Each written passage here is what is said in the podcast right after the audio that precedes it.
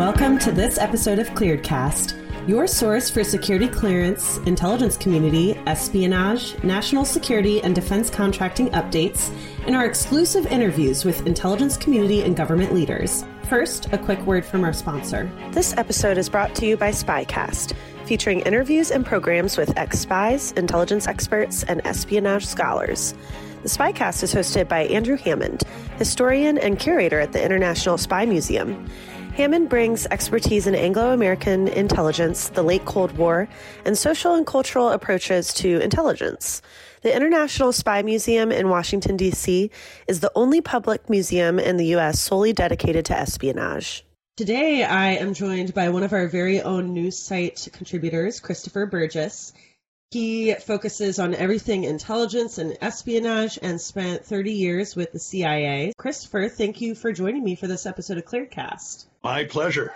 Excellent. So there's been quite a bit when it comes to insider threat. And I know that the National Counterintelligence and Security Center just declared September 2020 as Insider Threat Month. So, do you think that is because of the recent cases that we've seen with insiders? Frankly, I don't know what went into choosing September as the month. The National Counterintelligence and Security Center has been in existence under various names for, for many, many years, and they have always been promoting insider threat programs. Indeed, since uh, 2011, an executive order that required all federal agencies with access to classified information are required to have their own insider threat detection and prevention program. So uh, this isn't something new. Uh, the Insider Threat Awareness Month, I think it's a great idea. Timing's perfect. The year 2020 has seen a plethora of insiders, some of them selling intellectual property, some of them doing damage to their employers' goods and services, and others doing the exact right thing when approached to do damage to the company instead of doing so, reporting it to their employer.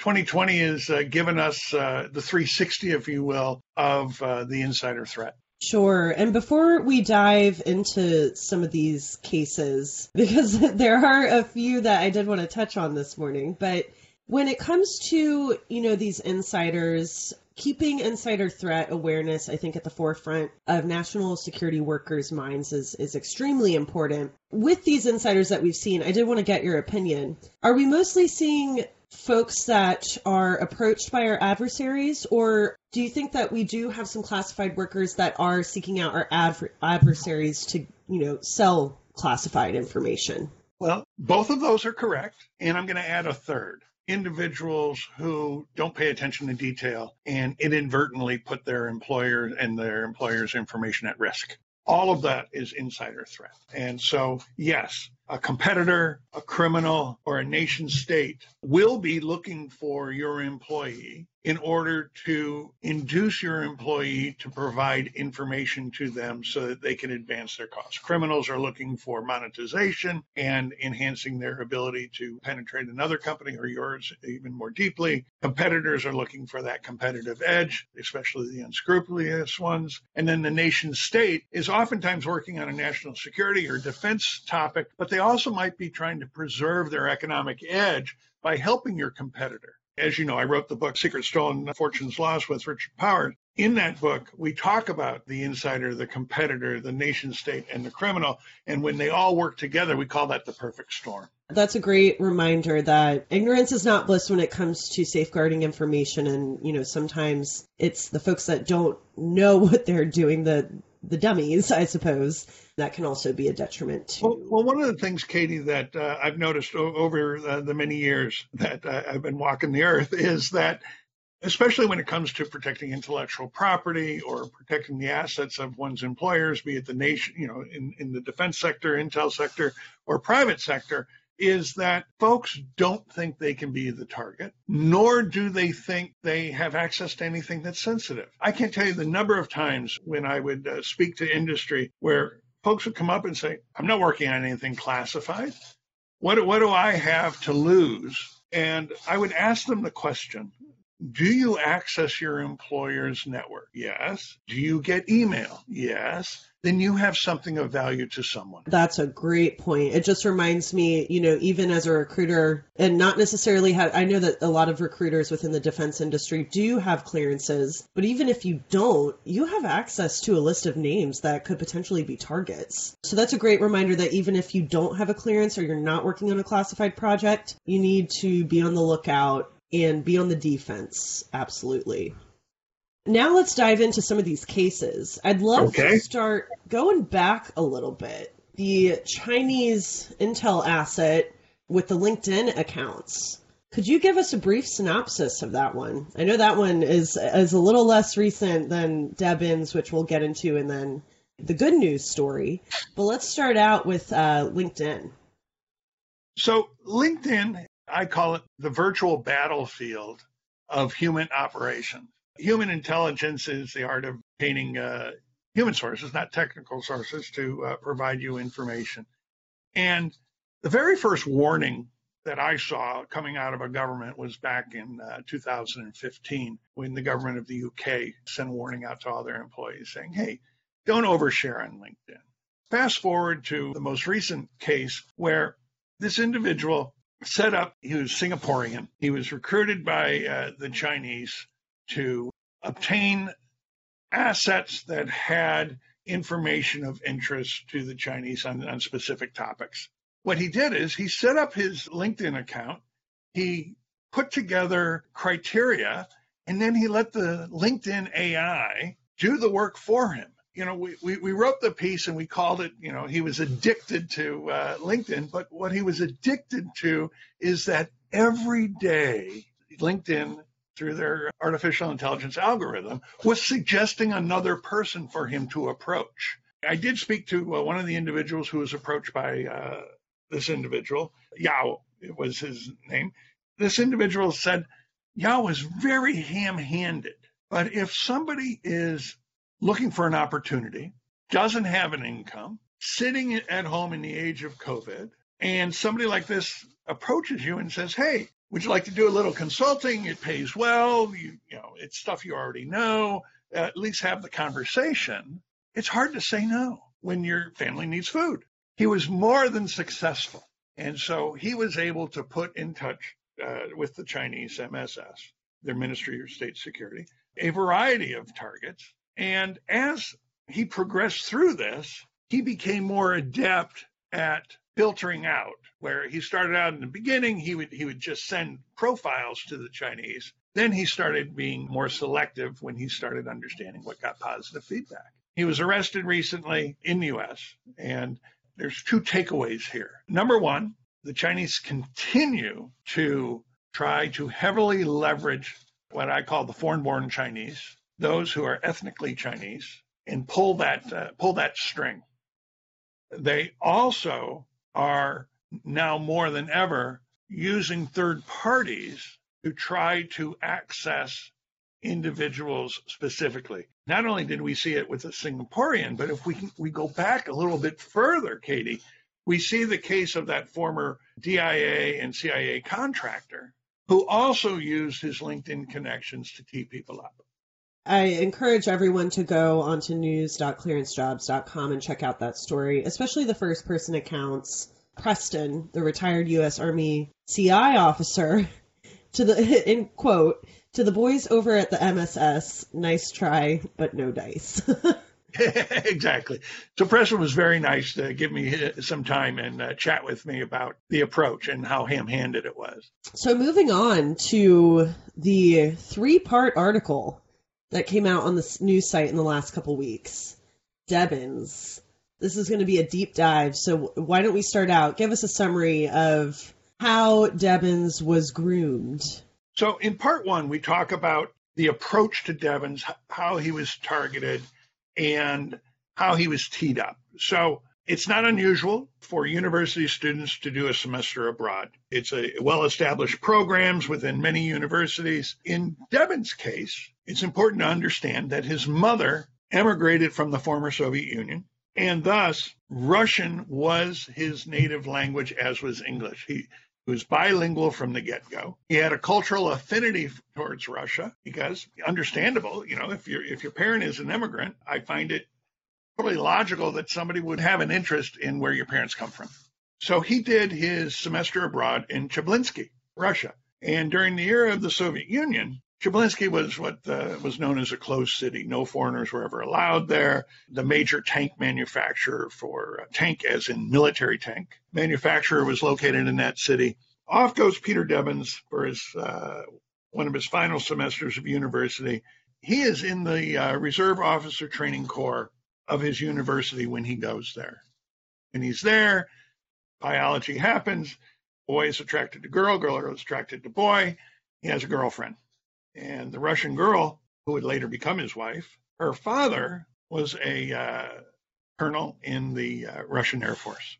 The way I see it progressing, though we don't have the exact details, but I, I submit, and therefore uh, my analysis is that the father did what every employee with a clearance in the U.S. would do. When you meet a foreign national, you report it. I met this college kid. He's he's in the Reserve Officer Training Corps. He's an American. He's dating my daughter, and he just reports it to his security personnel at the, the Air Force Base there. Well, time passes, and it goes to the desk of the GRU guy who's assigned to the local base, and he says, "Well, maybe I go talk to this guy."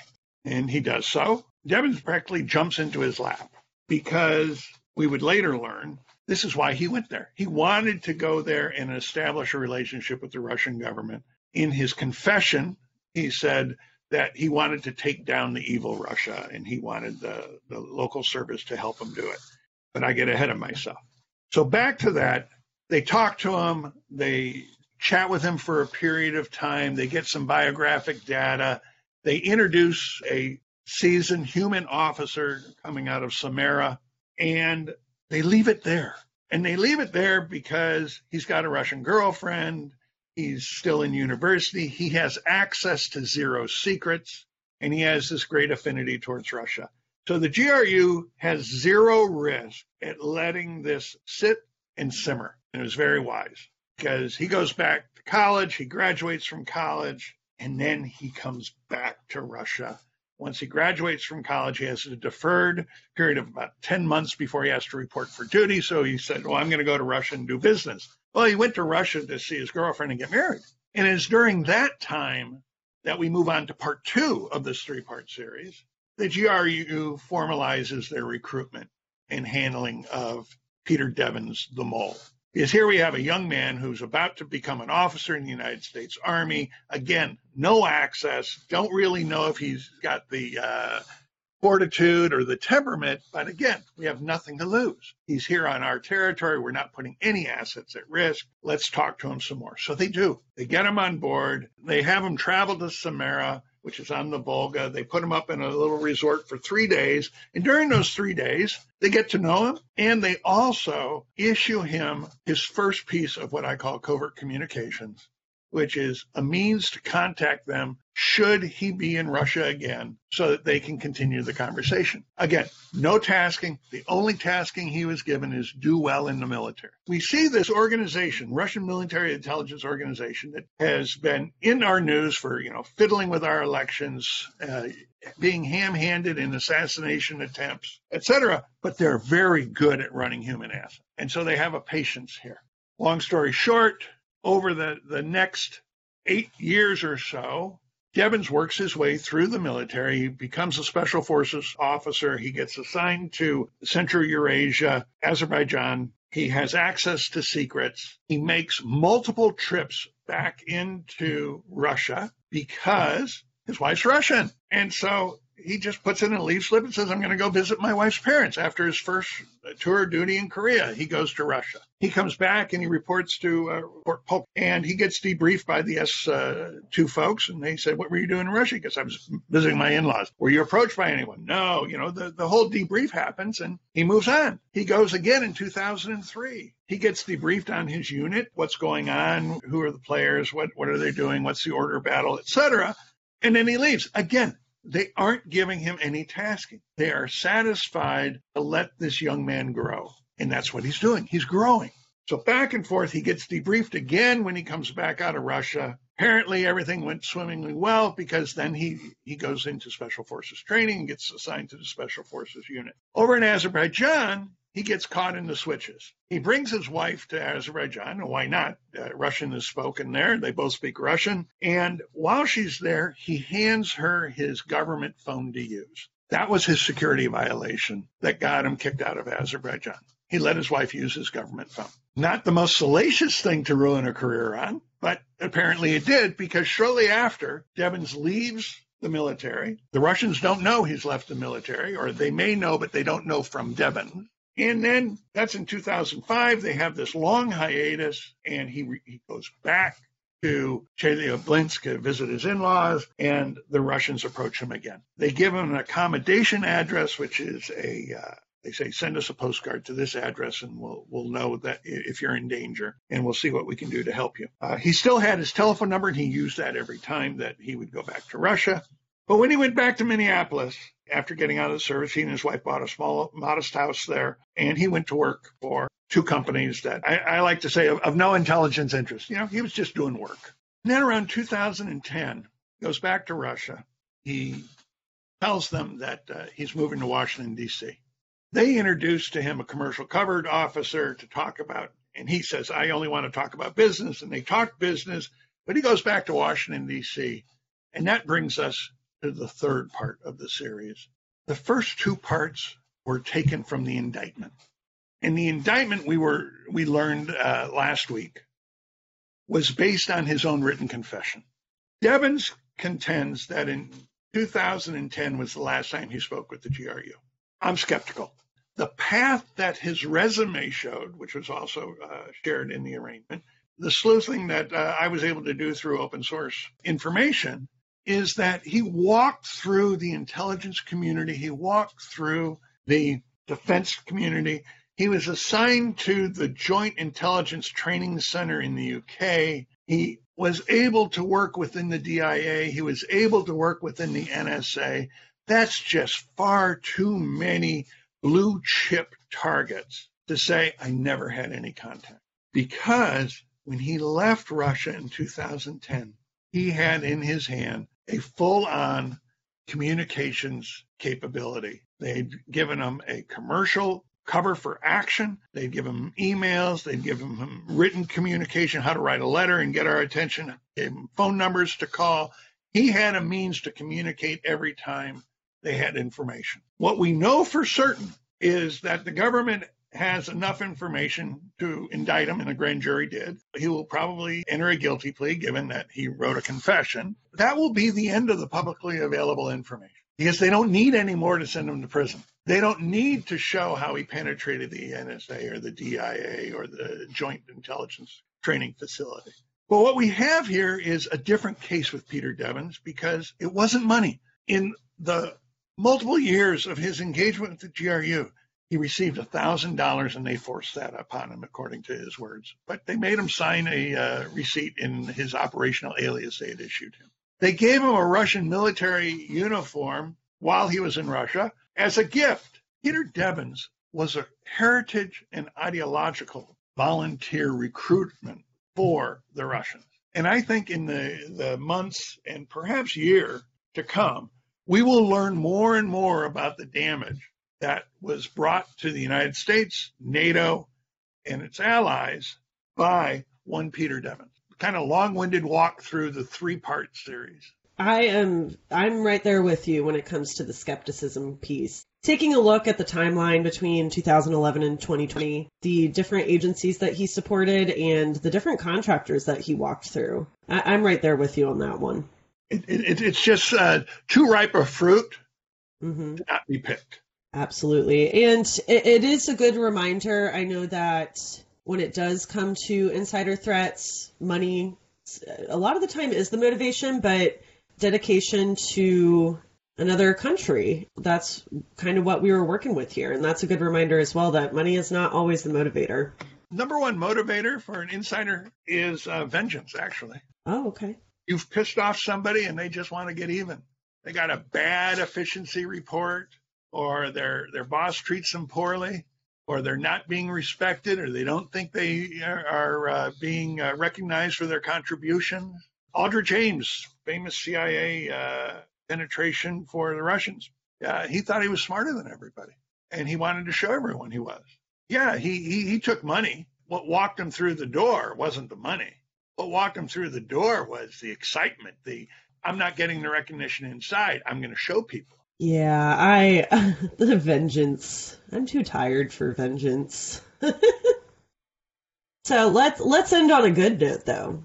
Uh, let's let's close off with Tesla. The Tesla case is pretty interesting because we only know what we know from the criminal complaint, as well as some open source research that uh, I conducted, as well as Elon Musk confirming that it was indeed uh, Tesla.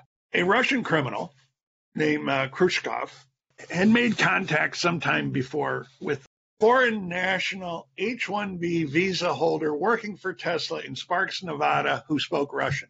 I think the individual might be a Russian citizen. Not sure. Lots of countries have Russian speakers. Let's assume he is. So he, he's met this person before and he contacts him via WhatsApp and says, Hey, I'm coming into town. I'd like to meet with you. Kriuchkov goes, Sure. Kriuchkov shows up and the insider says, uh, Hey, you know, let's go to dinner. Here's some other of my colleagues, also Russian speakers. And they, they go out to dinner and they go uh, to uh, Lake Tahoe. And while at Lake Tahoe having fun, uh, Kriuchkov takes this uh, gentleman aside and says, um, Hey, I've got a special project. Uh, it'll be lucrative for both of us. I'd like to talk to you in more detail about it. And the gentleman listens, as uh, all of us are wont to do, and they go back to Sparks unbeknownst to the Russian who came in with the, the offer, is that the employee reports it to the security officer at um, Tesla, and they immediately bring the FBI into the mix. And that's when, under FBI control, the follow on meetings to determine exactly what this Russian who came in specifically to meet this individual at the beginning of August of this year to secure his cooperation and collaboration was looking to do. What he wanted to do was ask the employee to insert a thumb drive into the Tesla network that would compromise the network and allow this Russian and his group that he represented to basically create a ransomware scenario where they would force Tesla to pay big bucks to get their network back. Negotiations started that uh, there was $500,000 to be uh, divided between them and that grew to a million under FBI direction. The gentleman played hardball, and it ended up that they offered him a million dollars to compromise the Tesla network. The individual Kriuchkov offered up additional information that was elicited by the insider, and that was that was just marvelous. And kudos to the FBI for coaching him on this, because additional names of other victims of this group were elicited. They have not been made public, but they've been elicited. The gentleman said that they had collected $6 million, $4 million. There had been a case where they wanted $6.5 million, but they no- negotiated it down to over $4 million.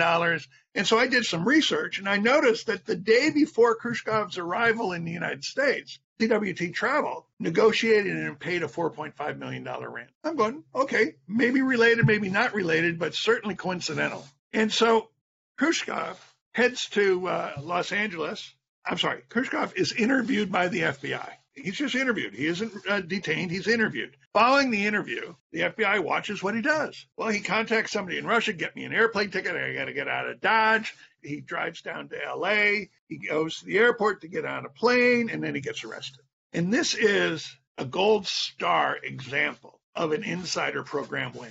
Everyone who manages insider threat programs could be pulling the court document down, and we give them a link in our article, putting it up on the screen to show how employees should act whenever they come across an anomalous behavior or if somebody approaches them to engage in deleterious activity with respect to their employer. The fact that this individual turned down a million dollars to protect his employer with no guarantee that it would help him transferring his H-1B to a permanent residency. This guy just did the right thing.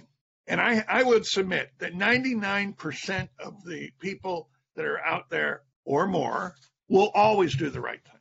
the number of people who will engage in malevolent activity is very, very small. But because they're the insider, they can do tremendous damage. And that's why we need insider threat programs.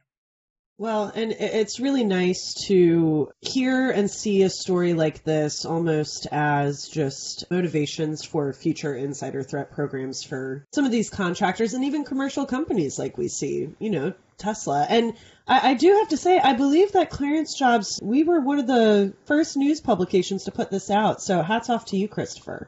Well, it, uh, it, it broke, and uh, I, I, will say I got a lot of uh, pushback saying, "How do you know it's Tesla?" And I said, "Well, my research shows me it's Tesla. A lot of folks thought it was somebody else, and uh, Elon Musk came out and confirmed it for us, and so that was uh, very timely. I think folks were waiting to see who it was, but Tesla has been a subject of IP theft in their Sparks facility before. And it stands to reason that when you added up everything, especially given that it appeared to be a, a Russian national approaching a Russian national, that wouldn't be a, a defense contract. Thanks for walking through these cases as we kick off Insider Threat Awareness Month. Any closing thoughts that you'd like to leave our listeners with? Well, yes, Insider Threat Awareness Month. A lot of attention is paid to foreign powers using trusted insiders to compromise uh, their data. More attention needs to be paid to helping people understand the processes and procedures of your company so that they understand the why behind that and don't create their own workarounds because it's more convenient. And then the insider is putting you at risk. It's so important to have that conversation with your employees because if they don't understand the why, then they'll figure out a different way to do it. They'll figure out a way that's more convenient for them. The adage is that convenience trumps security every day of the week. And it does. In order to have folks embrace the safeguarding of your information, embracing the safeguarding of their employee, they have to understand why they're doing it. And I think that's where our insider threat programs are the weakest. So many of them take the approach of, I can't trust you, my colleague, and I've said many times, then why the hell did you hire them if you can't trust them? It has to be from a position of trust. It has to be from a position of people break trust, but give them alternative paths so that if they have financial difficulty, they don't look outside, they look internally. If their child is sick and they need resources, they look internally and not externally. So many outside pressures are present that cause people to make decisions that are bad. They're bad for you, they're bad for the employee, but they're in a situation where it's desperate. But more importantly, humans are basically creatures of habit. And what we do is we look for ways to get things done in the most efficient way because we don't have enough time in the day. And if you have three steps to protect your information, but it can go faster if I only use these two steps, you have to make sure the employee understands why that third step is there and what happens if they don't use it. That's my tip. Everyone, Christopher Burgess, author, speaker, security strategy guru, thank you so much for taking the time to walk us through these cases today. This is Katie Keller, editor at clearancejobs.com. Thank you for listening to this episode of ClearedCast. For more information on career and recruiting advice, visit news.clearancejobs.com.